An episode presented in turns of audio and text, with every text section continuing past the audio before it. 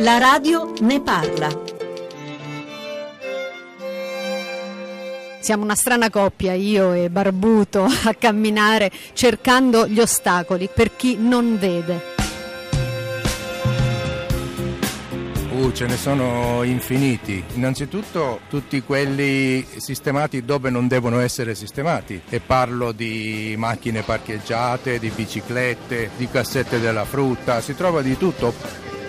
Poi la segnaletica, la stessa segnaletica stradale, ci sono dei segnali davvero pericolosi perché sono acuminati e a volte sono ad altezza della fronte. Ci sono i segnali sonori? Allora, le strisce non sono segnalate né con segnali sonori né con segnali tattili, quindi è difficile trovarle. Per i semafori esistono impianti acustici che associano il cicalino acustico al segnale visivo, ma ho l'impressione che qui eh, ne siano installati pochissimi.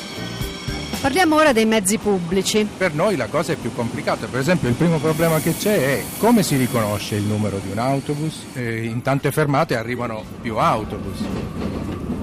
Parliamo della metropolitana. La distanza tra un vagone e l'altro rischia di essere scambiata per una porta d'ingresso. È già successo, una persona è morta, un non vedente è salito tra un vagone e l'altro credendo che fosse la, la porta d'ingresso. Potrebbe essere inserito un cicalino, per esempio, che suona sulla porta d'ingresso nel momento in cui si apre e poi anche un po' di sorveglianza in più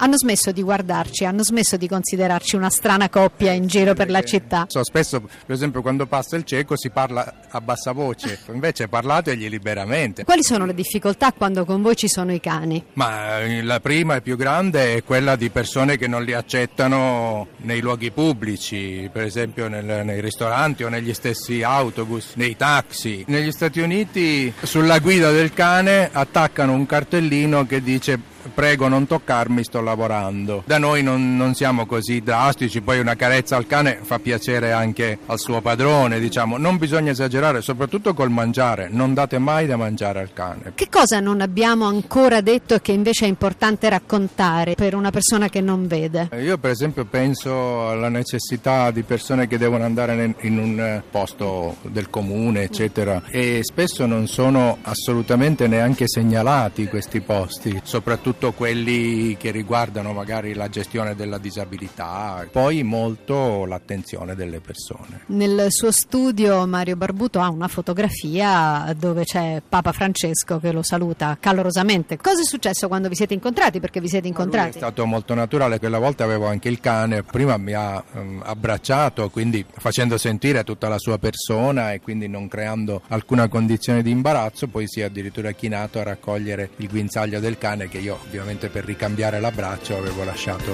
cadere.